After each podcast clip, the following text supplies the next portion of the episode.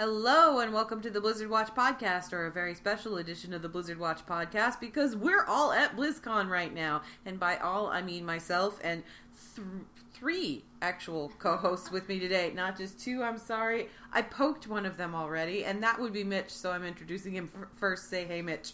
Hey, I didn't make the joke this time. Also, you poked me. And that was hurtful. But I'm over it. Okay, well, I'm sorry about that, but I'm not really sorry. Second up is our our editor-in-chief and everything else, and that would be Alex Zebart. Say hey, Alex. Hey, Alex. Was that your joke? You did the joke. That was the lame joke. Oh. The rousing round of bitter laughter in the background was our third co-host, and that would be Ms. Liz Harper. Say hello, Liz. Hello. All right, so there's four of us obviously here right now, and we have just wrapped up BlizzCon Day 1, which was full of all kinds of panels and reveals, and Sombra hacked the opening ceremonies, which was something I was hoping for months ago. No, really, months ago. They really dragged that thing on, didn't they? I remember the tweet. I think it was from maybe even last week. It's like, so when Sombra hacks the opening ceremonies at BlizzCon, do we still have to pretend we're surprised? Yeah. And it was pretty funny. You know, they did have a countdown before the opening ceremony started, so you just had to know. Did they really have another countdown? They had a count. Well, right before it started, there was a countdown until it was going to start, and everyone was shouting and counting along because the opening ceremony's about to start. It wasn't a somber countdown. No, it wasn't counting down. It was just the kind of countdown where you're like. They do it every year. They're like, hey, they're doing 5, 4, 3, 2, and yay, everything started. But at the same time, But you know what Sombra's like with these countdowns. Well, and we've been dealing with so many countdowns over the course of the summer that, this was just like, oh, okay. Well, you're starting out just traumatizing us. It would have been funny if that countdown switched to another countdown. Oh, God. It would have just it got 5, 4, 3, 2, 1, and then it started counting up from 100. And then everybody's just like, now what? Oh no, the alphabet is printing backwards. Alphabet. Me alphabet. You beta Brett. I apologize, and I promise you I have had nothing to drink this evening. I've had wine. That's you. It does sound really good. It does, actually. I just had one, though. We do not have any, though. You had one wine? I just had one wine. No, it starts playing the alphabet backwards on the screen, and everybody's just sitting there, they pull out their cell phones and start, trying to decipher that stuff, live.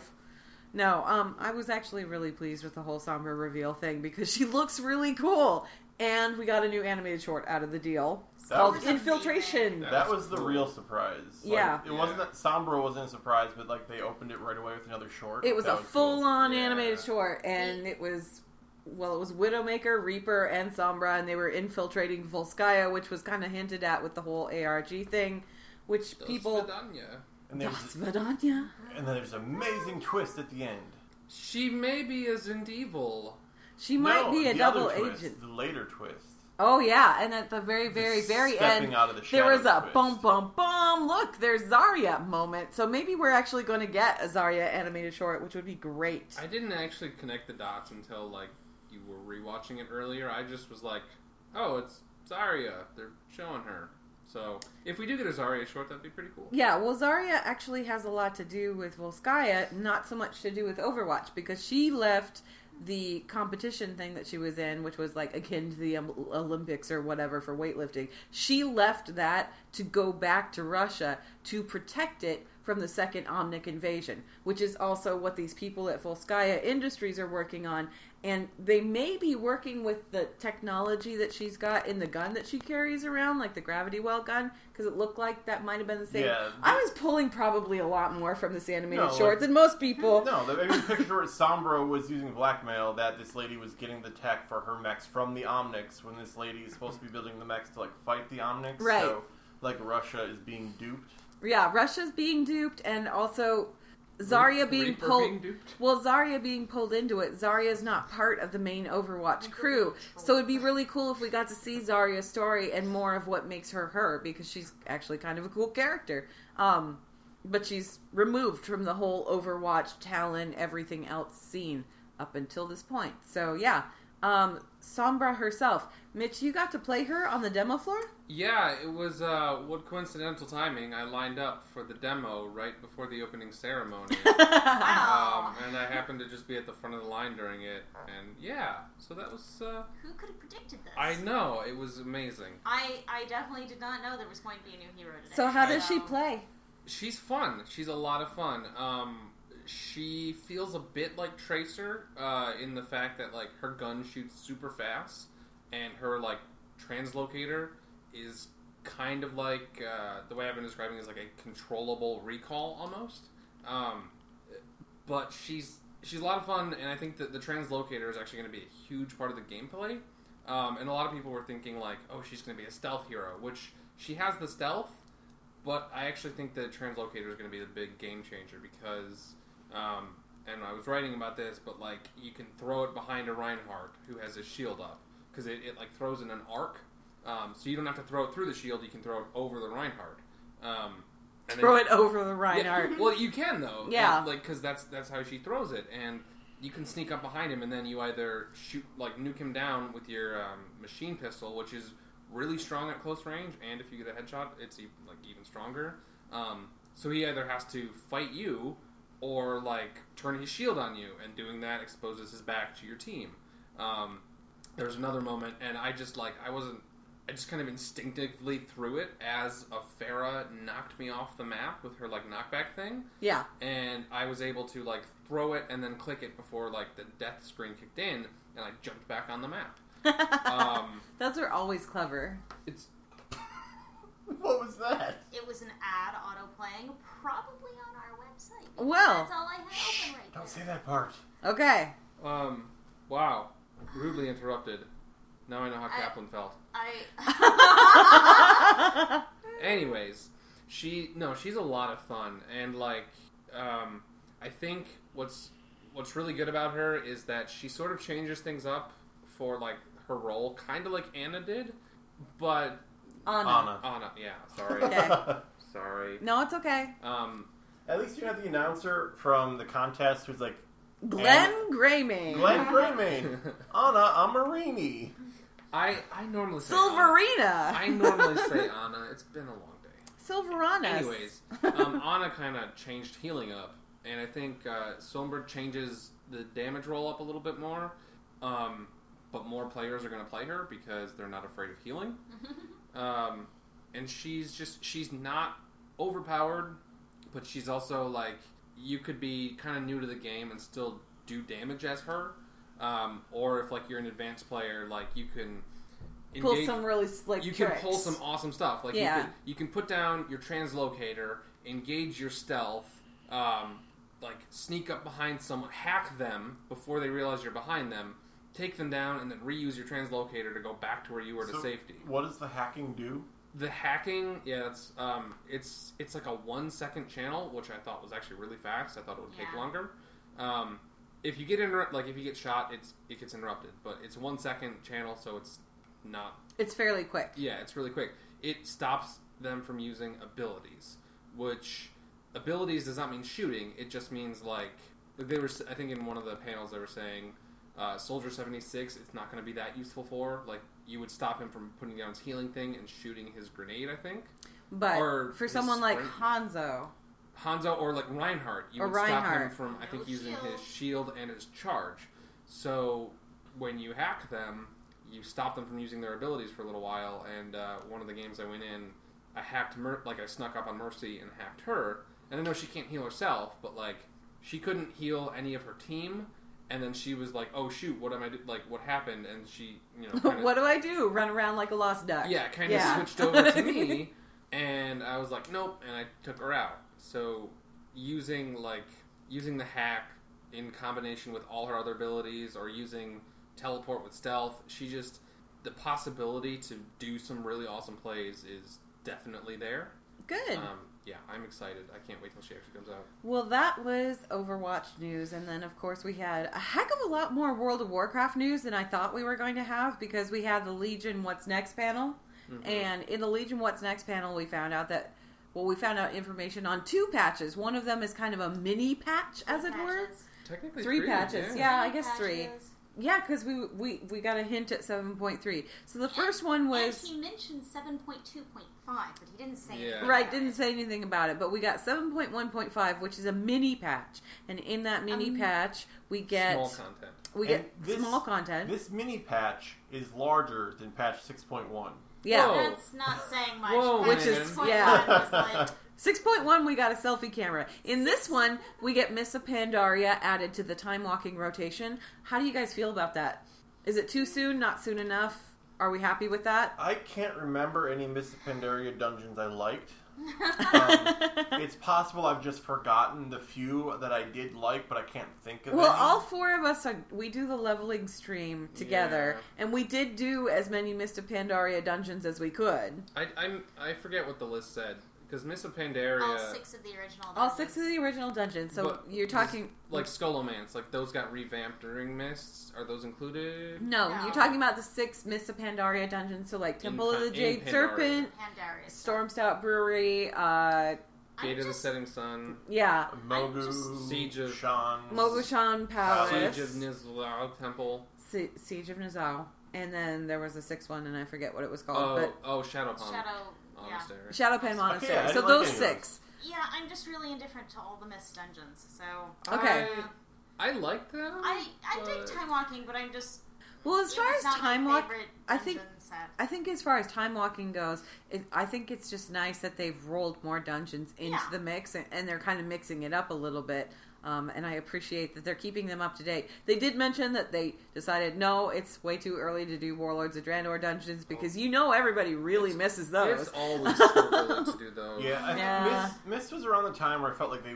I mean, I don't know if this is true or not, but Mist is around the point where it's like, it really doesn't feel like they put effort into making these. There's just kind of like stuff and hallways. Well, I liked Mist of Pandaria's dungeons. Mist, it's this combination of it's cool, but also kind of what Alex said, in that most of the dungeons, like, they already existed in the world, which I really like when they do that, but at the same time, like, you didn't get more from the dungeons. And it was just, if some of them just felt like, let's just put stuff in here. Like, Stormstout Brewery is just like, here's 1,000 monkeys, followed by 1,000 rabbits, and they weren't, like, situated very well. They were just like, room full of monkeys, room full of rabbits, you're done now. Yeah, but I get to ride barrels. See, and I liked these dungeons, but I don't know. I'm looking forward to it. The other thing that they're adding with this mini patch is they're adding, what do they call them, micro-holidays?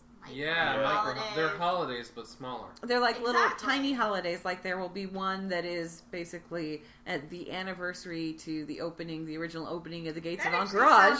That sounded like one of the larger ones. That sounds pretty cool though, because it's like, oh, it's a mini holiday where we celebrate that thing, and in order to celebrate it, we shut all the servers down. Haha, just kidding. That was funny, by the way. That was really funny. Ian was killing it up there. He really was. He has this great dry delivery, which worked perfectly for all those shows. He always is, like, a good speaker, but, like, he was... Not only was he confident up there, he was, like, energetic and fun. And he was just having a good time. Yeah. And it showed. It surprised me that he was the only speaker at the World of Warcraft panel. Yeah. They usually have, like, 3, 4, 5 guys up there. It was just Ian. And he was there the whole time. No, didn't call out anybody. He killed it, though. So if you happen to be listening to this, Ian, we really enjoyed watching you speak. I love the part where he's like, sorry if you hate content, but, like, we're always going to have something on the PTR. That's our goal now. This is it. Get used to it. I was like... Okay. All right. Yeah. We're cool with that. We're on board with that. No, I totally hate content. Going back to the whole mini holiday thing, though, the Gates of Entourage opening, there's going to be like an event down in Silithus where you actually have to like collect things, and it's sort of a mini recreation of what that event was. I heard this, and my fingers started cramping in response because I remember turning in so much rune cloth during that event, and you could only turn it in like, I think it was like 5 pieces at a time or something. Well, that's how people feel about the Blood of Sargeras lander. Right, but and I come up with console commands to fix that. I turned in thousands of these because that event was how I got exalted with everybody. Because I turned in enough rune cloth that I got exalted with everyone, and that was a lot of rune cloth, let me tell you. So there's that. There were some other mini events that were mentioned. Boat Day. Which is Spring Break Azeroth. It's Spring Break Azeroth edition. See, I think while this was he was talking about this. I think I was doing the Heroes of the Storm panel. Right. So I vaguely heard this. Some like I don't recall the boat one at all. What's this? It's basically, it's like Spring Break Azeroth edition, so you get to like tool. Thousand Needles. You get to tool around. I assume there are boats. That's boat racing. Okay. Yeah. That's really all I got. They didn't go into it in too much detail. Basically, he did say Spring Break Azeroth. Yeah, because he basically is like, yeah, life is hard. The Legion is killing a lot of people. We need a break. I heard something about volunteer as a guard for a day. Yeah. There's a volunteer as a guard. There's like a guard appreciation day where if you go and salute a guard, you can actually become a guard for a little while. I'm really curious if that has anything, like if that sort of spun off the Reddit thread that went viral a while back where someone was like, I'm a Stormwind guard. Ask me, and he's a Tauren. I remember that. Oh yeah, that's right. He's like, I'm a Stormwind guard. Ask me anything. And they would ask a question. He'd be like, King's Honor, friend. Like, only give the responses. King's Honor, friend. And I'm sort of like, that was the first thing that popped to mind when he mentioned this. And I was like, I wonder. I hope so. So yeah, there's that one. And then there was also one where they were talking about some sort of celebration of the hippogriff thing. Feralis, where they're like all of the hippogriffs are hatching, and you go there and you help them out, and then maybe you get a little hatchling of your own to hang out with and be your buddy. But basically, this little hatchling, it would be like the Pepe whistle. It's not a battle pet. It's like a toy.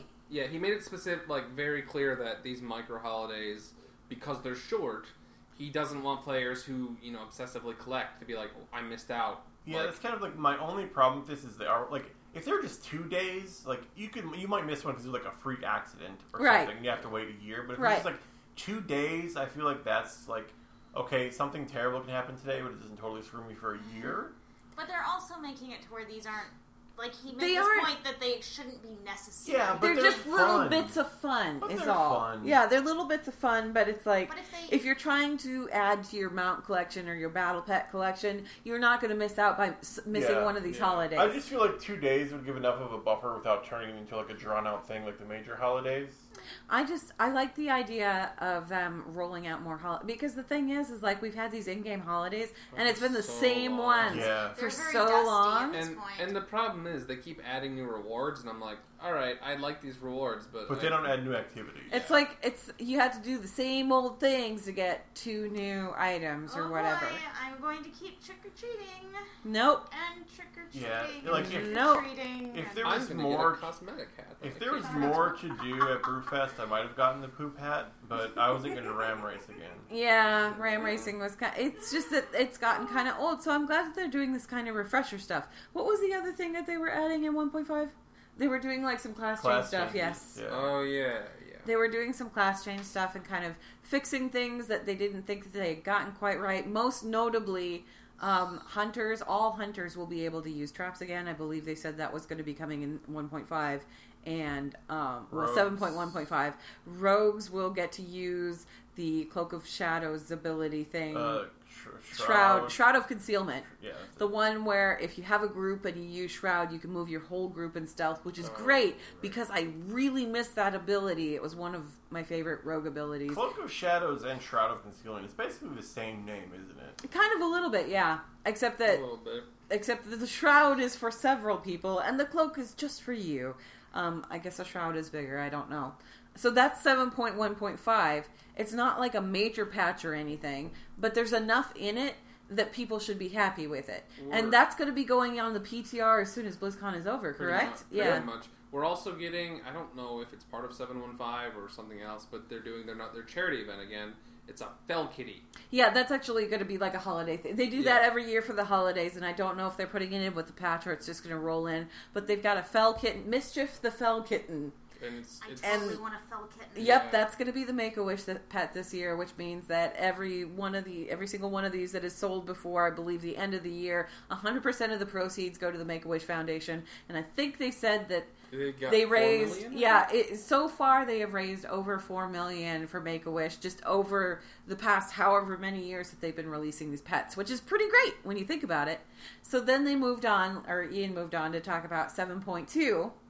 Yes. 7.2 is going to be the Tomb of Sargeras. And we're not just getting, like, the Tomb of Sargeras. We're getting a new dungeon, too, which I'm excited about. We're also getting flying, finally. And we're getting class-themed flying mounts because there's like a continuation of the Class Hall campaign. Yes. And a new faction. And the new faction, I believe... What's the new faction called? Armies of the Legionfall. Yeah, Armies of the Legionfall. Name ever. Armies of the Legionfall, and it's basically the combination of all 12 of the classes working together. Because the various racial faction leaders can't get their stuff together, so we have to do it.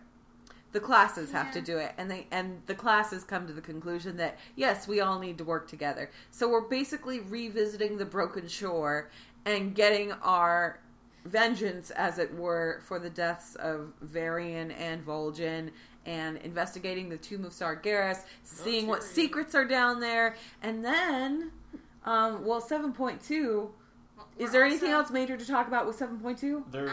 Well, so the whole Broken Shore thing, they compared it to the Isle of Quel'Danas. Isle of Quel'Danas, which was Burning Crusade.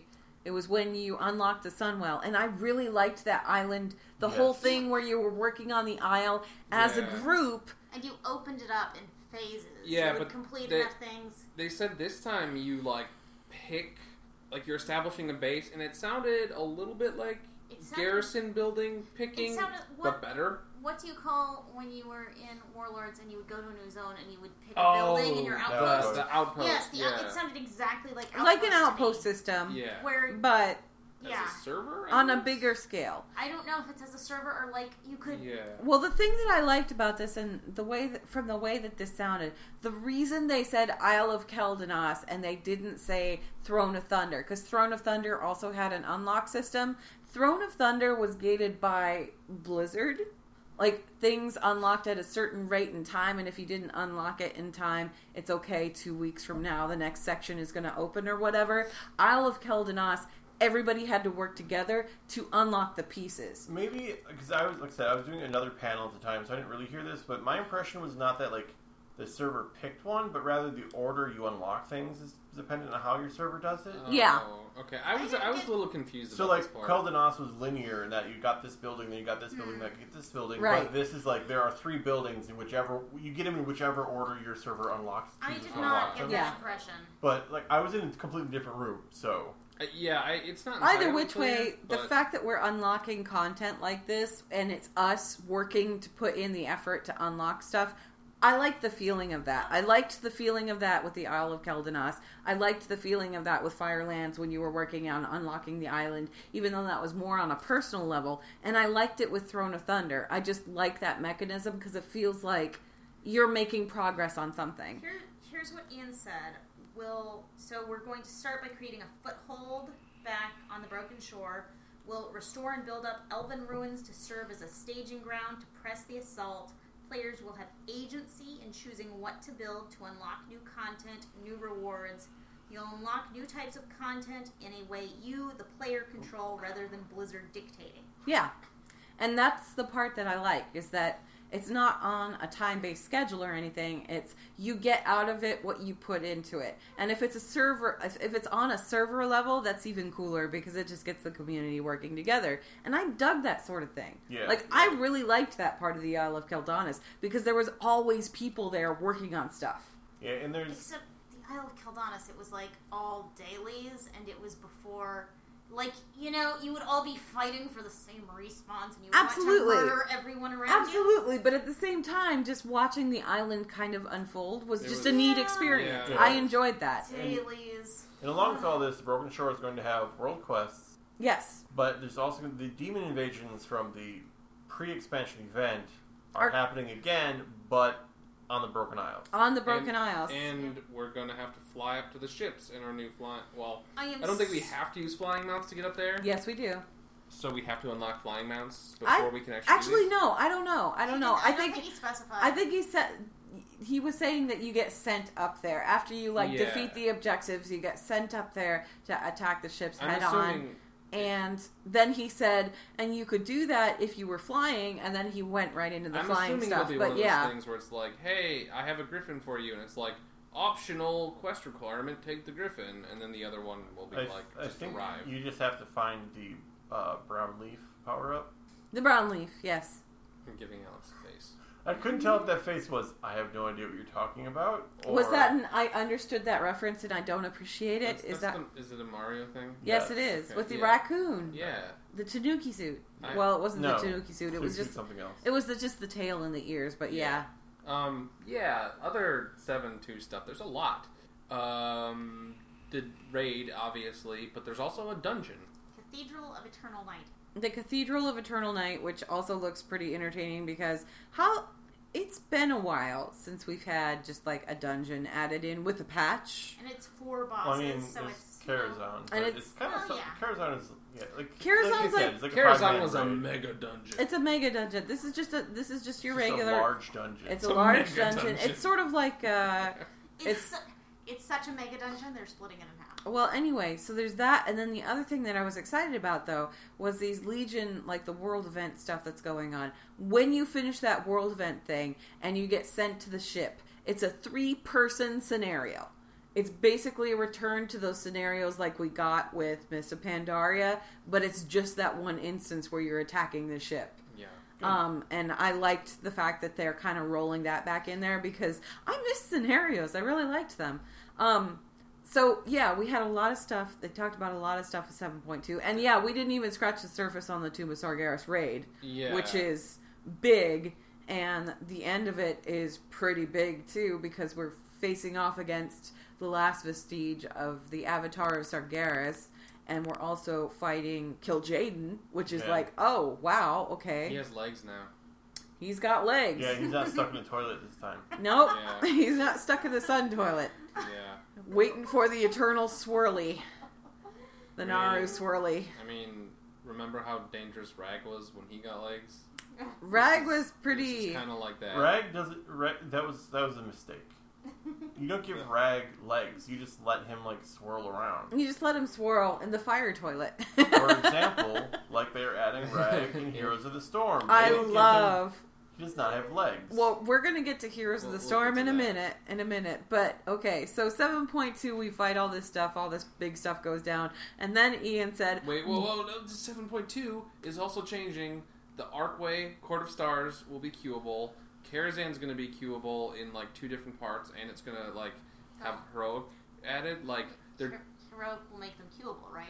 Exactly. Yeah. So these dungeons that people have been like, I don't like that. You have these mythic only requirements. Yeah, they're opening them up to more people, but at the same time, in addition to all that, they're rescaling the dungeons so they're not super trivial.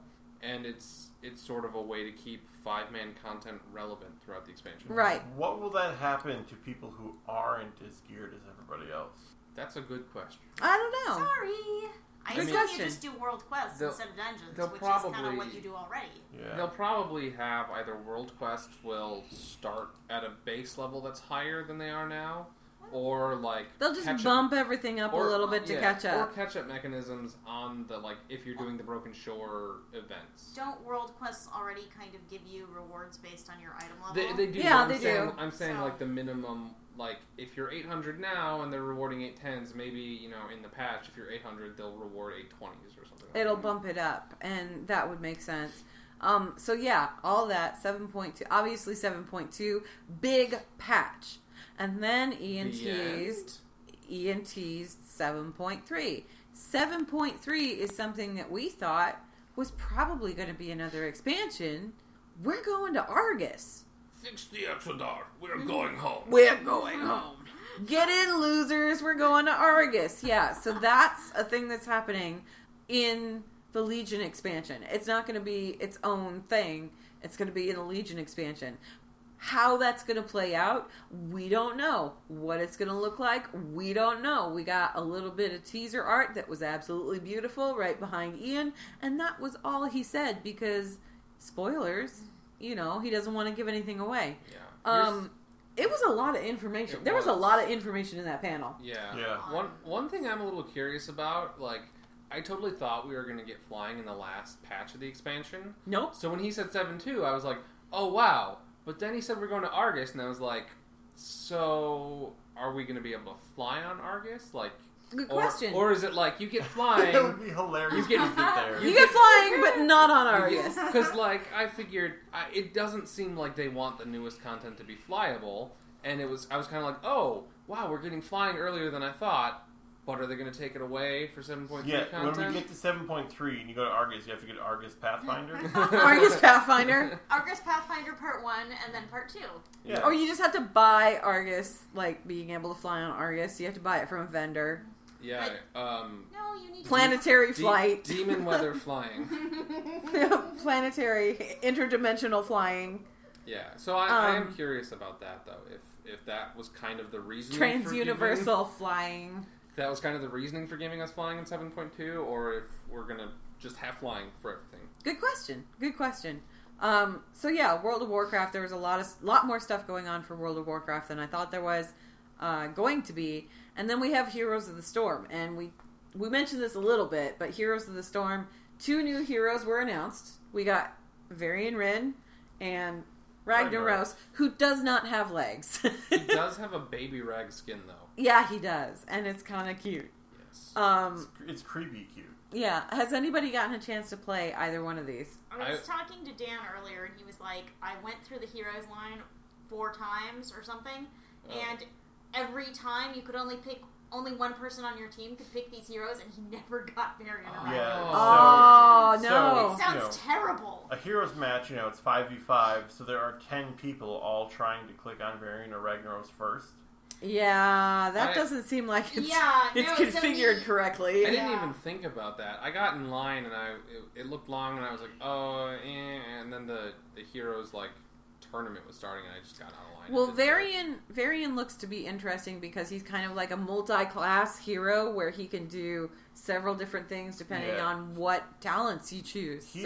He's the first, he's kind of like Karazhim in that, he can choose different roles. But he's the first hero that's actually listed as having 2 classes. He's a warrior and an assassin on character select. Yeah. Oh, he is? I missed all this. All the hero stuff I'm not caught up on yet. Yeah, so, he's really good. You're going to learn fast. Yeah. Yeah, if you have, a day, 2 daily quests, and one is, win 3 games as a warrior or win 3 games as an assassin. Varian will do both. Yeah. That sounds amazing. Wow. And, kind of Karazhim, you can, at the start of the game, you can choose either, healing punches or punchy punches. Yeah. Healing punches or punchy punches. Varian is kind of you choose either to be, it's basically World of Warcraft specs. You can be Protection Varian, Arms Varian, or Fury Varian. There's he has a sword and board, or he has his giant 2-hander, or he breaks his 2-hander into 2 pieces and he's Fury. Shyamalan. And they all have different benefits, and it's just, and his ultimate is you can go with Shield Wall, which gives him protected status, which is he's totally immune to damage for a certain amount of time.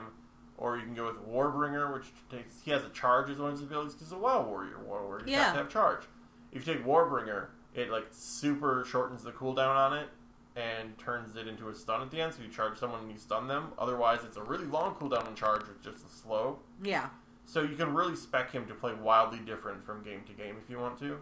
Which is pretty cool. It's a cool concept. It's something they haven't done before. They kind of played with it a little bit with Karazhim. Punchy punch and healing punch. They played with it a little bit there, but they didn't really embrace it as much as they have with Varian. And now that they mentioned now that we've done Varian as true multi-class, they're going back to Karazhim and kind of making him a little more like Varian, and that his choices are more meaningful and changes his playstyle a little more. Which is pretty cool. Too, but, that they're going back and revisiting this. And then we have, now everybody was kind of thinking that Varian was going to go to Heroes of the Storm because he met his end in World of Warcraft, and everybody was kind of maybe we'll see him in Heroes, and then, And he was data mined a lot, or data mined or shown off at one of the somethings a very long time ago. Yeah. So everybody was kind of expecting Varian. So when the trailer came up, there was all kinds of cheering because we were very happy to see Varian. And then Ragnaros showed up, and everybody went, "What?" Yeah.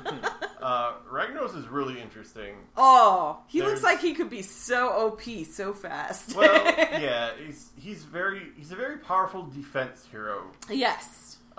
He has 2 forms. He has hero form and straight up raid boss form. Yeah. In hero form, he kind of plays like everybody else. He plays the lane. He can join in team fights, whatever.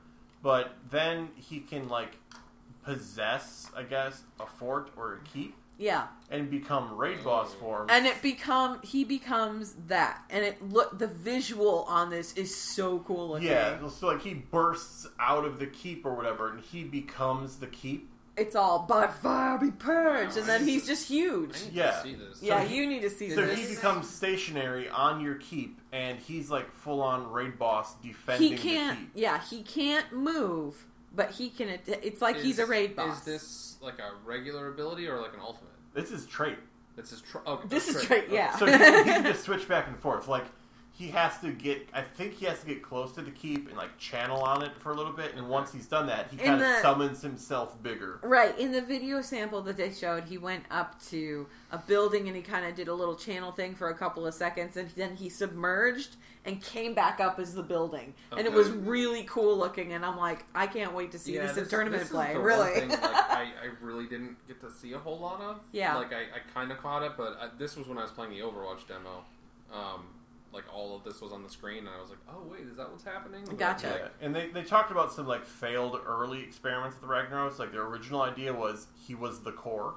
That would have been crazy. A lot of players have actually been, or not. I don't know a lot, but I know theories have gone out. Like I think it was the Overmind. They wanted to have something kind of like that, where there was a hero that was the core. The problem was they were like, okay, so Ragnaros is the core, but then how? Like, so he would just like rain fire from afar or whatever. It's like, well, how would he participate in team fights? Well, Ragnaros summoned like the Sons of the Flame, so like he would summon a Son of the Flame, and you would control that for team fights. And they're like, well, playtesters felt like they weren't Ragnaros; they were a Son of Flame. Yeah.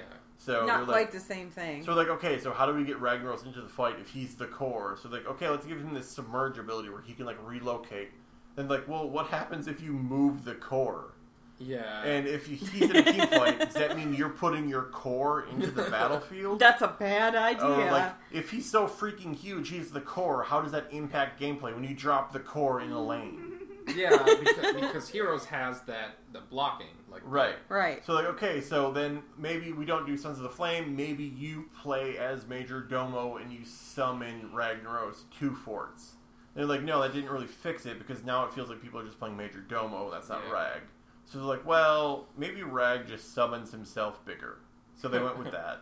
And it actually looks really cool. Yes. Yeah, what else did they say for Heroes? There was some other stuff about Heroes. There's a crossover Genji skin.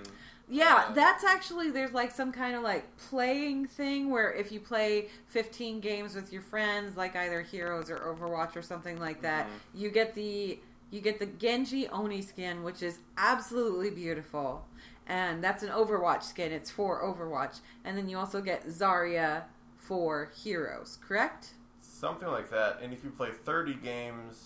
You unlock one free hero. A free hero in like a 30-day stim pack or something like that. It's a 30-day stim pack, and you get either Genn, Li Ming. Who are the other two? I think I saw Kerrigan on there. Kerrigan. It's Genn Greymane and Ming Li. And... Li Ming. They said Ming Li on the cosplay contest. That was entertaining. The costume contest was fun. So you get one of those heroes for free. Those are not cheap heroes, correct? No. I think Kerrigan. They're newish. I mean, I'm pretty sure I saw Kerrigan in the picture, and she's like one of the cheapest ones. Yeah, I think she's like. Now you're saying Glenn. His name's going to be Glenn now. It's just going to be Glenn. Call him Grey Wolf. I'm pretty sure. Grey Wolf. I'm pretty sure Kerrigan is one of those like 4,000 gold. I think she's 4,000. Yeah.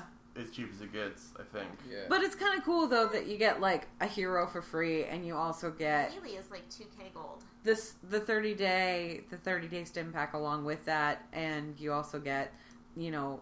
I like the Overwatch skin. I thought it was really pretty. Because it's Genji, but it's an Oni skin, and it's, like, kind of gray and white and red, and he's got this cool mask, and it looks really neat. And Zarya, of course, is neat. So I really like Zarya in Heroes of the Storm. Yeah. I haven't had a chance to play her yet. She's good. Yeah. This is kind of backtracking a little bit, but we were talking about Overwatch. I realized we missed a whole lot that they actually announced for Overwatch. Like, it wasn't just Sombra. Yeah, I know. There's other stuff. We could go back to that. Yeah. I mean, and we can't go over everything. We also have a website where people can read things. If we go over everything, we're going to be here for the 8 hours of the convention. Absolutely. Yeah, the other thing in Heroes of the Storm that was really notable was they were doing like that whole Blackhearts thing, Blackhearts Revenge. Oh, there's a new brawl. New brawl or map, and Haunted Mines is coming back. They totally changed, which is great. Yeah, it's. So the boss now in the mines is located in the center. There are 4 entrances to the mines to get in and out easier. The skulls are located kind of more evenly. They basically revamped it so that it'll actually work properly. It's not going to be as snowbally. Yeah, it'll work properly, which is great. That's fantastic. Yeah. And yeah, the other Overwatch news, real quick. Touch on that? Yeah, so quick play is going to be limited like one hero. So the whole thing... One of each hero. You aren't going to face... 5 Li Mings. Or 5 Mays. Mays. Yeah. Or if you happen to be at the front of the line, 6-on-6 Sombra. The Winston Rush. Yeah. The Winston Rush. They're adding... So that's going to be quick play. Is going to be just like competitive has been now. Yeah. But they're adding a mode that's like no limits, I think, where you can do that as many heroes as you want. They're also adding... like rotating brawls or like a queue of brawls. They're adding a whole arcade mode. Which has all sorts of weird gameplay. Yeah, things, so like including brawls. Yeah, if you're like, hey, I really like this brawl, but like it happened one week and it's not going to appear again. This is where you kind of randomly queue for different brawls, and they had a bunch of really cool ideas. I think they said one was going to be only Junkrat and only Lucio. On the Ilios map with the well. It was Roadhog and Lucio. It was Roadhog. Roadhog. So the hook and Lucio can do the thing where he like skates. Where he skates. Wall skates. Yeah. He skates, but it also his gun will like punch you back. So it's going to be a test of how well you can skate up the well. And yes. Whether or not you can like pull the other player into the crevasse, as it were. On the Overwatch thing, Kaplan was just like full energy, making jokes all the time, and it sounds like that energy was behind the scenes when they were planning all of these brawls, because it sounds like they just went crazy with that. They've got a lot of stuff up their sleeve that they're working on right now. The arcade reminds me of a World of Warcraft thing we missed. They're bringing brawls to WoW PvP. Yeah, that sounds insane. Yeah. 15-on-15 in the Blade's Edge Arena being one of them. They showed Hillsbrad battles. Oh, they're bringing back Terran Mill, Hillsbrad Foothills. And there's one... Terran Mill versus South Shore. It's coming back. There's one, what's the Nether Storm? Oh. Gravity Labs. Yeah, what's the name of the battleground? Eye of the Storm. They're calling it like Eye of the Horn or something? Yeah, I don't know. Where you're mounted the whole time? No. There was that one where you're on the ram mount the whole time from that world quest, so you can like punt people everywhere. Yeah. There was also the Gravity Lapse one on that same map where it showed people fighting. And then all of a sudden they go, the gravity cut out and everybody rocketed into the sky. It was pretty, cool. I missed that. Holy crap. Oh, and the other thing I forgot, 7.1.5 is also the Return of the Brawlers Guild. Return of the Brawlers Guild. With Pac-Man, there are new bosses, there's new stuff to encounter and new things to fight. We're getting snowy Arathi Basin, which is something we wrote about a while ago. Snowy Arathi Basin should be pretty cool. These old maps are getting some updates. Like, all of the old Battlegrounds maps appear to be getting some updates and some, polish and shine, which looks really cool for PvP. Like, there's a little more variety going on, and it's not all, like, esports or anything. It's just, these old Battlegrounds are getting some love, and that's great. Because I don't know about you guys, but I've been playing them since vanilla. They're a little boring. It seems like every Blizzard game is getting different kinds of brawls. Yeah, they're getting brawls. Everyone's doing this. They're doing variety. They're going the route of variety, and I appreciate that. I want to see them. I want to see Overwatch try to steal world quests. Yes, that'd be fun. There's Falco swords in Volskaya Industries. Dos Vidania raptor thing. Dos Vidania. No, so then the only other thing I think that was noted during the opening ceremonies and talked about later in the day was like updates and changes that are coming to Diablo. Obviously, Diablo is celebrating its 20th anniversary next month.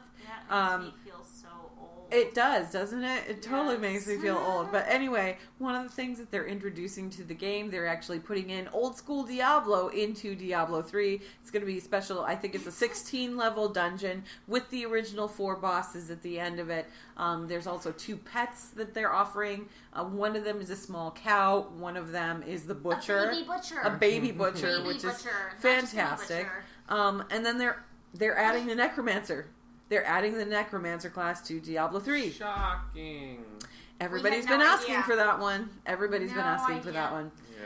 The thing I heard about the Necromancer is it's like, okay, Necromancer sounds really cool, but in the panel they were talking about the Necromancer is so dark and gritty, and it's a really gritty class. He's like stressing that over and over, and I'm like, okay, I'm done with this already. Yeah, the problem is, like, that's totally Diablo's, like, target demographic, right? Like, when Diablo 3 came out, everyone's like, oh, there's rainbows in the sun. I want to go back to Diablo 2, everything was dark and bloody. Everything's in color here. I don't understand. There's, like, vibrancy. So, the Necromancer's like, see, we're dark gritty too. It's not just Diablo 2. We're not all rainbows at Diablo 3. Please play. But the cool part about the Necromancer, though, is that the Necromancer is basically like playing the Lich King in Diablo, which is great. You have an Army of the Dead ability where you summon 100 skeletons. Wait, 100? 100 skeletons. Wow. Okay. At once, and these skeletons like appear and swarm your target. And then, so I guess that's how he's going to be different from them. And like murder the heck out of it. And there's like bones flying everywhere. Yes. And it's really great.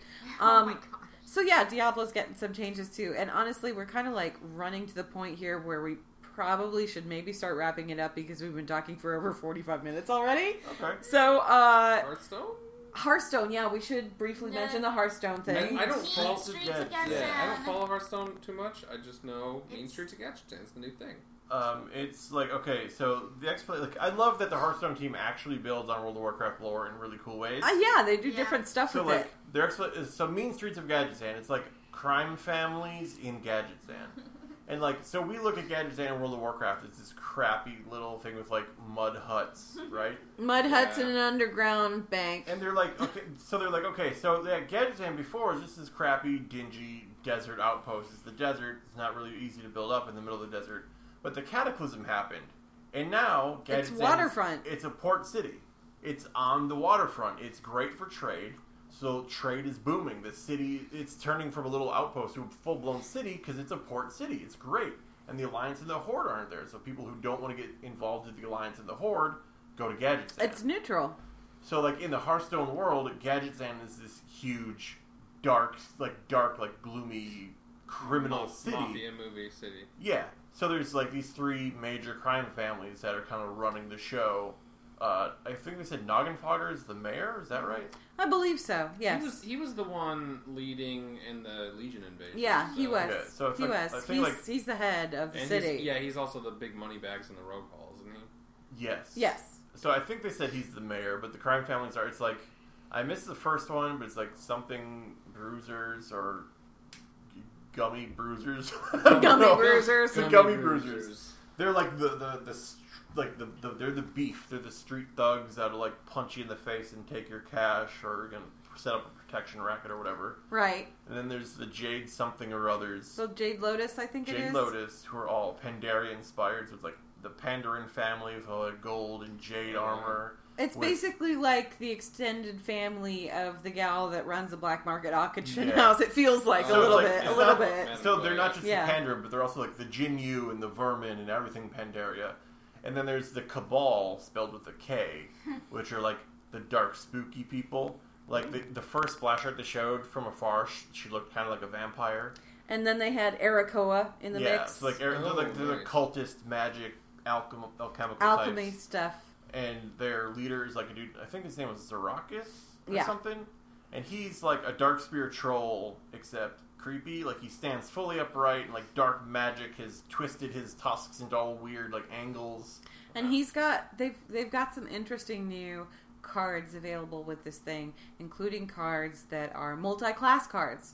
So, so each of the families corresponds to 3 classes. Right. So like the Cabal... Like, the class cards, they're not just like, oh, here's the priest card. I mean, yeah. There'll probably be some just priest cards, but there's also multi-class cards, where it's like, this card is playable by priest, mage, and warlock. Yeah. So it's like, it's not multi-class, like as in the neutral cards that we have now. Right. It's three specific classes. Oh, it's like, okay. You get, like for example, they had a card that they showed where it was like, the action on it was basically when you play this card, you draw a spell card from either the mage, priest, or warlock class. So it was, and it doesn't matter if you're a mage and you play that card, you could get a priest card in your deck, or you could be playing a priest and that's the troll. I think Kazakus. Yeah, Kazakus is pretty great. Yeah, so you could be playing a priest and play that card and get a pyroblast. Oh, wow, okay. That's cool. Yeah, and the Kazakus, his effect is you basically create a spell. He makes bootleg potions. So, like, you play him, and then you choose a mana cost from, like, 2 mana, 5 mana, 10 mana, and based on the cost you chose, it'll show you 3 options for an effect, and you choose an effect, and then you choose a second effect, and whatever you created from those options goes into your hand as your new spell. Wow. And it's, and there's, I think he said there was like over 100 different combinations that are possible with that particular card. This is kind of like Goblins and Gnomes and Old Gods, and that it's like cards and not an adventure. It's a full expansion. Okay. Yeah, and it's actually pretty cool. It looks like it's going to be a lot of fun. The cards that they're adding are pretty interesting. The functionality of those cards is really interesting, and I'm kind of curious to see how those play out in tournament play and that kind of thing. My favorite one is there's a pirate card that is automatically summoned from your deck when you play a pirate. Yes. So like you play a pirate, the animation is like a cannon rises out of your deck and shoots that guy into the playing field. But they showed it with so somebody played one and they were playing a rogue, so they used Gang Up to put 3 more copies in their deck. And then they used another Gang Up to put 3 more copies in their deck. So they had a total of 6 of these. And when they had a clear board, they played one pirate, and the cannon came up and just, like, machine gunned all of them onto the field. So they had a full field of these guys all of a sudden. Wow. Okay, that's cool. Yeah, it was really cool. It was pretty great. So, yeah, I think that's pretty much it for day one as far as stuff that's happened on day one. So we will go ahead and start wrapping it up here. But I am curious as far as you guys are concerned. I'm going to ask you one at a time. What was your highlight? Like, what was the thing you were most excited to see today? So, Alex, what was the thing you were most excited to see today? Don't start with me. Okay. All right. Mitch, what was the thing that you thought was the coolest today? The same thing as Alex. No. Okay. Just go ahead, sir. Okay. I think the thing that got the biggest pop out of me was Ragnaros and Heroes of the Storm. Like, I think the WoW panel in general, I was like, yeah, this stuff is all really cool. But seeing, like, what Ragnaros is and Heroes of the Storm was like, that's awesome. I want to play it so bad. I liked the trailer for that one. Liz, what was your favorite thing out of what you saw today? What got you really excited? It's so hard. Like, everything about the future of Legion. I thought, we didn't really talk about this, but there was some stuff about new artifact stuff. Yeah. And new artifact appearances, that there's going to be like this solo-oriented challenge, and you're going to get this new artifact appearance, and I thought most of the artifact appearances looked really awesome. Okay, cool. Except Guardian Druid, that bear is so good. Look, Guardian Druid gets a weird bear form, just for those of you that are interested in that kind of thing. If any of you play a gorilla bear, you're not my friend anymore. The gorilla bear. He is kind of hunched over. It's also going to be flails, though. He looks a little... The flails look awesome. There were I saw 2 flails. There was a warrior one and a paladin one. So these are ones that actually have been data mined. They were data mined a while ago, and they just, they're in the game files, but the acquisition wasn't there. Yeah. And I'm so excited because the 2 classes I have at 110 now, the Outlaw Rogue and the Shadow Priest, the hidden appearances that they're adding, those were my favorites. And I was like... oh, how do I get these? And they're finally unlocking. I can't.